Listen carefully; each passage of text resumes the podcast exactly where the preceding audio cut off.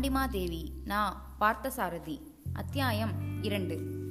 குமாரபாண்டியன் ராஜசிம்மனும் சக்கசேனாபதியும் ஏறி உட்கார்ந்திருந்த மரக்கிளை பூகம்பம் ஏற்பட்டு ஆடுவது போல் ஆடியது. ஒரு யானை கூட்டமே சுற்றி மொய்த்து கொண்டு ஆட்டினால் மரம் பிழைக்குமா? அவர்கள் ஏறக்குறைய தங்கள் உயிரின் மேல் வைத்திருந்த முழு நம்பிக்கையும் இழக்கத் தொடங்கிய சமயத்தில்தான் விசித்திரபுரத்து சாலையில் அந்த ஒளி உதயமாயிற்று. கையில் தீப்பந்தங்களோடு ஒரே மாதிரி மஞ்சள் உடை அணிந்த பௌத்த மத துறவிகளின் பெருங்கூட்டம் ஒன்று அந்த சாலையிலிருந்து வந்து கொண்டிருந்தது. ஒன்றுக்கொன்று உயர்வு தாழ்வு ஒளி வேறுபாடின்றி ஒரே விதமான தோணியில் அந்த துறவிகள் சேர்ந்து பாடிக்கொண்டு வந்த பௌத்த சமய ஸ்லோகங்கள் அந்த காடு முழுவதும் சாந்தி உணர்வை அள்ளி பரப்புவது போலிருந்தது. அமைதி அமைதி என்று பெருங்குரலெடுத்து முழங்கிய அந்த இனிமை முழக்கம் கருணை மயமாக ஒலித்தது. உயிரினங்களின் வெறித்தனங்களை எல்லாம் அடக்கி கட்டுப்படுத்தி தன் வசமிழக்கச் செய்து முடிவற்ற பேரமைதியில் ஆழ்த்தும் ஆற்றல் அந்த இன்னொலியில் இருந்தது போலும். ஐயோ பாவம் இத்தனை பிச்சுக்களும் வந்து இந்த யானை கூட்டத்தில் மாட்டிக்கொண்டு திண்டாடப் போகிறார்களே என்று மெல்லிய குரலில் ராஜசிம்மன் சக்கசேனாபதியின் காதரியில் சொன்னான். சக்கசேனாபதி அதை கேட்டு பலமாகச் சிரித்தார். ஏன் சிரிக்கிறீர்கள்? பார்த்து கொண்டே இருங்கள். என் சிரிப்பின் காரணம் உங்களுக்கு புரியும். விளக்கொலியும் கீத ஒளியும் பிச்சுக்களின் கூட்டமும் அருகில் நெருங்க நெருங்க அங்கே ஒரு அற்புதமான மாறுதல் ஏற்பட்டது. யானைகளின் பிளிரல்கள் சிறிது சிறிதாக குறைந்து முடிவில் ஒளியற்று ஓய்ந்தன. மரங்கள் ஆட்டப்படவில்லை. கிளைகள் முறிக்கப்படவில்லை. ஒளி ஓசைகளையெல்லாம் அடக்கிக் கொண்டு நிற்கும் ஒரு பேரமைதி தானாக திடீரென்று அந்த காட்டின் மேல் கவிழ்வது போல் இருந்தது. குமாரபாண்டியன் வியப்புடன் கீழே பார்த்தான். மந்தை மந்தையாக சாலையை அடைத்து கொண்டு நின்ற யானை கூட்டம் மெதுவாக அடங்கி ஒடுங்கி விலகி காட்டுக்குள் புகுந்து மறைவது தெரிந்தது. யானைகள் நடந்து போவதற்குரிய முரட்டுத்தனமும் கூப்பாடும் சிறிதாவது இருக்க வேண்டுமே. இருளின் வாயும் உணர்வுமில்லாத கருங்குன்றுகள் சில எதன் போக்கிலோ கவரப்பட்டு விலகிச் செல்வது போல் மெல்ல மறைந்தது யானை கூட்டம். பிச்சுக்கள் அந்த இடத்தை அணுகும்போது சாலை வெறிச்சோடி தூய்மையாக இருந்தது. சக்கசேனாபதி இது என்ன விந்தை என்று வியப்பு மேலிட்ட குரலில் கேட்டான் ராஜசிம்மன். விந்தையுமல்ல தந்திரமும் அல்ல புலன் உணர்வுகளை வென்ற தூய்மைக்கு உயிர்களின் மரியாதை. அன்பும் கருணையும் நிறைந்த குரல்கள் ஆயிரக்கணக்கில் ஒலிக்கும்போது அந்த ஒலி வெள்ளத்தில் மிருகத்தன்மை தேய்ந்து நெகிழ்ந்து விடுகிறது. தவத்துக்கு மட்டுமே உள்ள வலிமை இது. ஆச்சரியமான நிகழ்ச்சிதான். இப்போதே நாமும் கீழே இறங்கி இந்த புத்த பிச்சுகளை தொடர்ந்தே அனுராதபுரம் போய்விடுவது நல்லது. இவர்கள் கூட அரசருடைய நான்மங்கலத்துக்காக அனுராதபுரம் போகிறவர்களாகத்தான் இருக்க வேண்டும். வாருங்கள் இறங்கி விசாரிக்கலாம் என்று சக்கசேனாபதியும் ராஜசிம்மனும் கீழே இறங்கினார்கள். அவர்களுடைய குதிரைகள் மரத்தின் கீழிருந்து சிறிது தொலைவு தள்ளி மூளைக்கொன்றாக நின்று கொண்டிருந்தன. புத்த பிட்சுக்கள் அவர்கள் இருவரும் நின்று கொண்டிருந்த இடத்துக்கு மிக அருகில் வந்துவிட்டார் சாலையில் நெடுந்தூரத்துக்கு தெரிந்த புச்சுக்களின் வரிசையை பார்த்தபோது ஆயிரம் பேருக்கு குறையாமல் இருக்கும் போல் தோன்றியது. இளவரசே இவர்கள் எல்லோரும் விசித்திரபுரத்து மகாபௌத்த சங்கத்தை சேர்ந்த பிச்சுக்கள் இதோ கூட்டத்தில் எல்லோருக்கும் முன்னால் கையில் சுவடியோடு நடந்து வருகிறாரே. இவர்தான் மகாபௌத்த சங்கத்தின் தலைவர். தத்வசேன அடிகள் வாருங்கள் உங்களை அவருக்கு அறிமுகப்படுத்தி வைக்கிறேன் என்று குமாரபாண்டியனின் கையை பற்றி அழைத்து கொண்டு பிச்சுக்களின் கூட்டத்துக்கு முன்னால் சென்றார் சக்க சேனாபதி மரத்தடி இருட்டிலிருந்தே யாரோ இருவர் வேகமாக தங்களை நோக்கி வந்து கொண்டிருப்பதை பார்த்ததும் சாலையில் முன்னேறி கொண்டிருந்த பிச்சுக்களின் கூட்டம் தயங்கி நின்றது. சக்க சேனாபதியும் குமாரபாண்டியனும் தத்துவ சேன அடிகளுக்கு முன்னால் போய் வணங்கி நின்றார்கள். நான் என் கண்களுக்கு முன்னால் காண்பது உண்மைதானா? விடிந்தால் அரசருடைய நான்மங்கல விழாவுக்கான ஏற்பாடுகளை கவனிக்க வேண்டிய ஈழ நாட்டு படைத்தலைவர் காட்டில் காட்சியளிக்கிறாரே என்று கலகலவென்று சிரித்தவாறே சக்க சேனாபதியை நோக்கி கேட்டார் பிச்சுக்களின் தலைவரான தத்துவசேன அடிகள். அடிகளே கடந்த சில நாட்களாக தென்பாண்டி நாட்டில் சுற்றி கொண்டிருந்து விட்டு இன்றுதான் இலங்கை மண்ணிலே கால் வைத்தேன். இதோ என் அருகே நிற்கும் இளைஞர் குமாரபாண்டியர் ராஜசிம்மன் ஆவார் என்று தொடங்கி காட்டில் வந்து கொண்டிருக்கும் போது யானைகள் குறுக்கிட்டதால் தங்களுக்கு ஏற்பட்ட துன்பம் முதலானவற்றையும் கூறினார் சக்க சேனாபதி குமாரபாண்டியனை அன்புடன் அருகில் அழைத்து தட்டி கொடுத்து ஆசி கூறினார் அடிகள். அவருடைய கருணை நிறைந்த மலர்ந்த முகத்தை பார்க்கும்போது அனுராதாபுரத்து காட்டில் ஆங்காங்கே கண்ட புத்தர் சிலைகளின் முகங்களை எல்லாம் ஒன்று சேர்த்து பார்ப்பது போல் இருந்தது குமாரபாண்டியனுக்கு பரவாயில்லை நீங்கள் இருவரும் விரும்பினால் எங்களுடனேயே அனுராதபுரத்துக்கு வரலாம். நான்மங்கல விழாவுக்காக நாங்களும் அனுராதபுரம் தான் போகிறோம். கூட்டமாக போகும்போது வனவிலங்குகளின் தொல்லை இருக்காது என்று கூறிவிட்டு சிரித்தார் அவர்.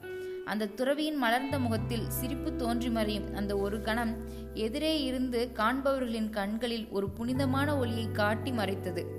தூய வெள்ளை நிறத்து பூ ஒன்று மலர்ந்த வேகத்தில் மறைந்து விடுவது போன்றிருந்தது அந்த சிரிப்பு. ராஜசிம்மன் கையில் இருந்த வலம்புரி சங்கை சற்று வியப்புடன் பார்த்தார் அடிகள். இது நல்ல பயன்களை தரும் உயர்ந்த ஜாதி வலம்புரி சங்காயிற்று உங்களுக்கு எங்கே கிடைத்ததோ என்று குமாரபாண்டியனை நோக்கி கேட்டார் அவர். துறவிக்கு மறுமொழி சொல்ல தயங்கிக் கொண்டே சக்க சேனாதிபதியின் முகத்தை பார்த்தான் அவன். அடிகளே குமாரபாண்டியர் இந்த சங்கின் மேல் மிகவும் ஆசைப்பட்டு இரண்டாயிரம் பொற்களஞ்சுகளை வாரி கொடுத்து இதை வாங்கியிருக்கிறார்கள். யானை கூட்டத்துக்கு பயந்து கொண்டு மரத்தில் ஏறும்போது கூட இதை கீழே போட்டுவிட்டு ஏற மனம் விரவில்லை இவருக்கு. இதையும் இடுப்பில் கட்டி தொங்கவிட்டு கொண்டு ஏறினாரே பார்க்கலாம் என்று பிச்சுக்களின் தலைவருக்கு மறுமொழி கூறிவிட்டு ஓரக்கண்ணால் குறும்புத்தனமாக குமாரபாண்டியனை பார்த்தார் சக்கசேனாபதி. ராஜசிம்மன் அந்த பார்வைக்கு நாணி எங்கோ நோக்குவது போல் தலையை குனிந்தான். குதிரைகளை அவரவர் பக்கத்தில் நடத்தி செலுத்திக் கொண்டே அவர்களும் பிச்சுக்களோடு பயணத்தை தொடர்ந்தார்கள். பிச்சுக்களின் பிரயாண காலத்தில் பாடிக்கொண்டு சென்ற கீதங்களை அவர்களும் சேர்ந்து பாடினார்கள். அருள் நிறைந்த மனிதர்களோடு நடந்து சென்ற இந்த பயணத்தில் பொழுது கழிந்ததே தெரியவில்லை. கிழக்கு வெளுக்கத் தொடங்கும் புலர்காலை நேரத்தில் அவர்கள் அனுராதபுரத்துக்குள் நுழைந்தார்கள். அந்த பெரும் நகரம் தான் அன்றைக்கு வைகரியிலே எவ்வளவு கோலாகலமாக இருந்தது.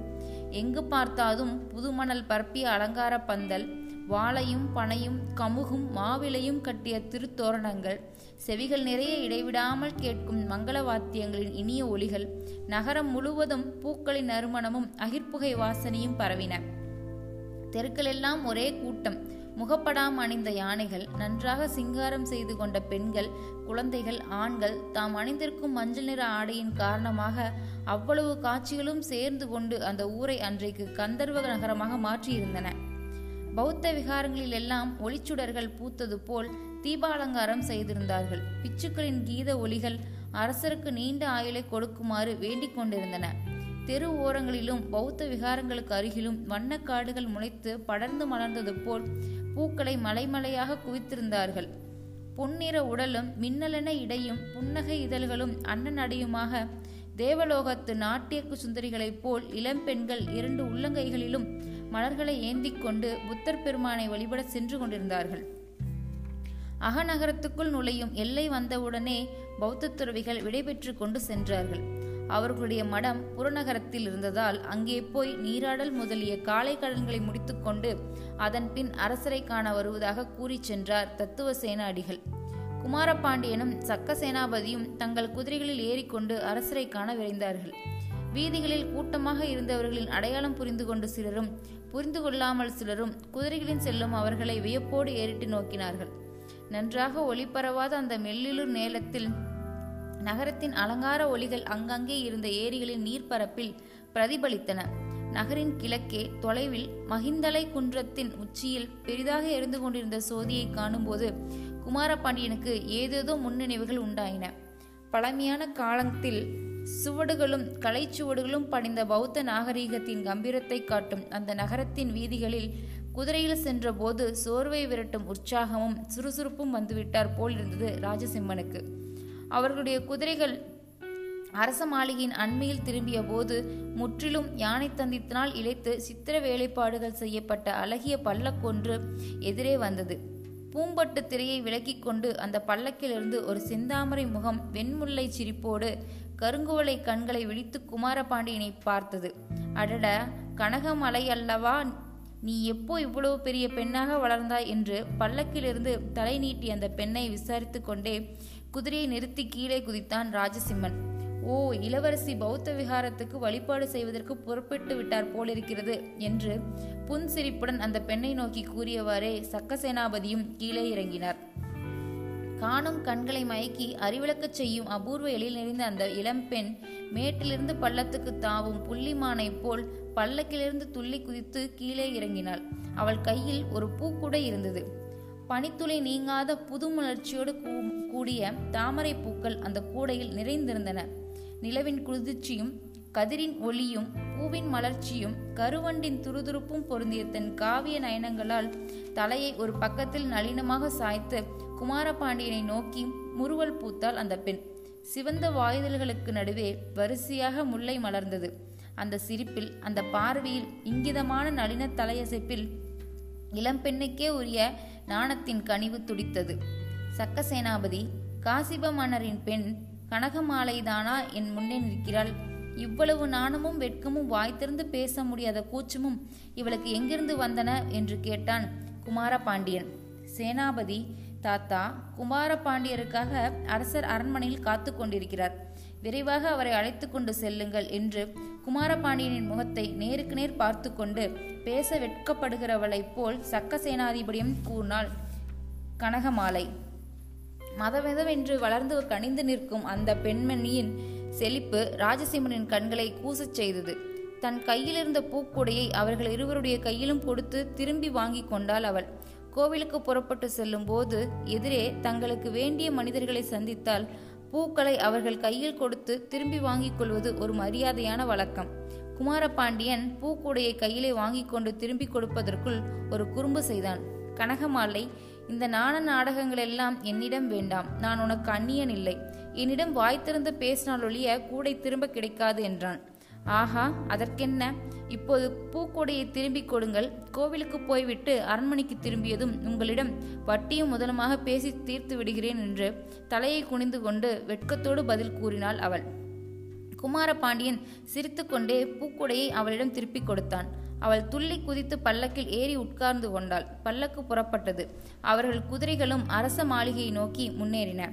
சக்க சேனாபதி ராஜசிம்மனை நோக்கி கேட்டார் இளவரசே நீங்கள் முதன்முறையாக இலங்கைக்கு வந்திருந்த போது இந்த பெண்ணுக்கு சிறிது காலம் தமிழ் இலக்கியங்களை கற்பித்தீர்கள் நினைவிருக்கிறதா? நன்றாக நினைவிருக்கிறது. ஆனால் இவ்வளவு மாறுதல்களை எதிர்பார்க்கவில்லை என்றான் ராஜசிம்மன். பெண்கள் பருவகாலத்தில் கல்யாண முருங்கை மரம் போல் மிக வேகமாக வளர்வது இயல்பு இளவரசே என்று கூறி நகைத்தார் சக்க சேனாபதி அரச மாளிகையின் வாசலில் காசிப மன்னர் பிறந்த நாளுக்குரிய வெள்ளணி திருக்கோலத்துடன் அமைச்சர்கள் பிரதானிகள் புடைசூழ ராஜசிம்மனை கோலாகலமாக வரவேற்றார். அவன் குதிரையிலிருந்து இறங்கியதுமே ஓடி வந்து அன்போடு அணைத்து தழுவிக்கொண்டார் ஈழ நாட்டு மன்னர். ராஜசிம்மா நீ இன்று வந்தது மிக பொருத்தமான வரவு. என்னுடைய பாக்கியம் என்று பெருமிதத்தோடு கூறினார். அவன் தங்குவதற்கான ஏற்பாடுகள் எல்லாம் பிரமாதமாக செய்யப்பட்டிருந்தன. அதன் பின் அன்று முழுவதும் குமாரபாண்டியனுக்கு தன்னை நினைத்து பார்க்கவே நேரமில்லை. வெள்ளணி விழாவில் உற்சாகத்தில் மூழ்கி போனான் அவன். காசிப மன்னர் அனுராதாபுர நகரத்தில் உள்ள ஒவ்வொரு பௌத்த விகாரத்துக்கும் அவனையும் உடன் அழைத்து கொண்டு சென்று வழிபாடு செய்து விட்டு வந்தார். கலைஞர்களும் புலவர்களும் பிறந்தநாள் பரிசளிப்புகளை வழங்கினார். அந்த ஆரவாரங்களுக்கு நடுவே குமாரபாண்டியனுக்கு அவரிடம் அதிகம் பேச நேரமில்லை. அவரும் குமாரபாண்டியனிடம் விரிவாக எதையும் விசாரித்து தெரிந்து கொள்ள அவகாசமில்லை. கனகமாலை இரண்டொரு முறை அவனை சந்தித்த போது புன்முறுவல் புரிந்தாள். இப்படியாக குமாரபாண்டியன் அந்த நாட்டில் கால் வைத்த முதல் நாள் உல்லாசமாக கழிந்தது.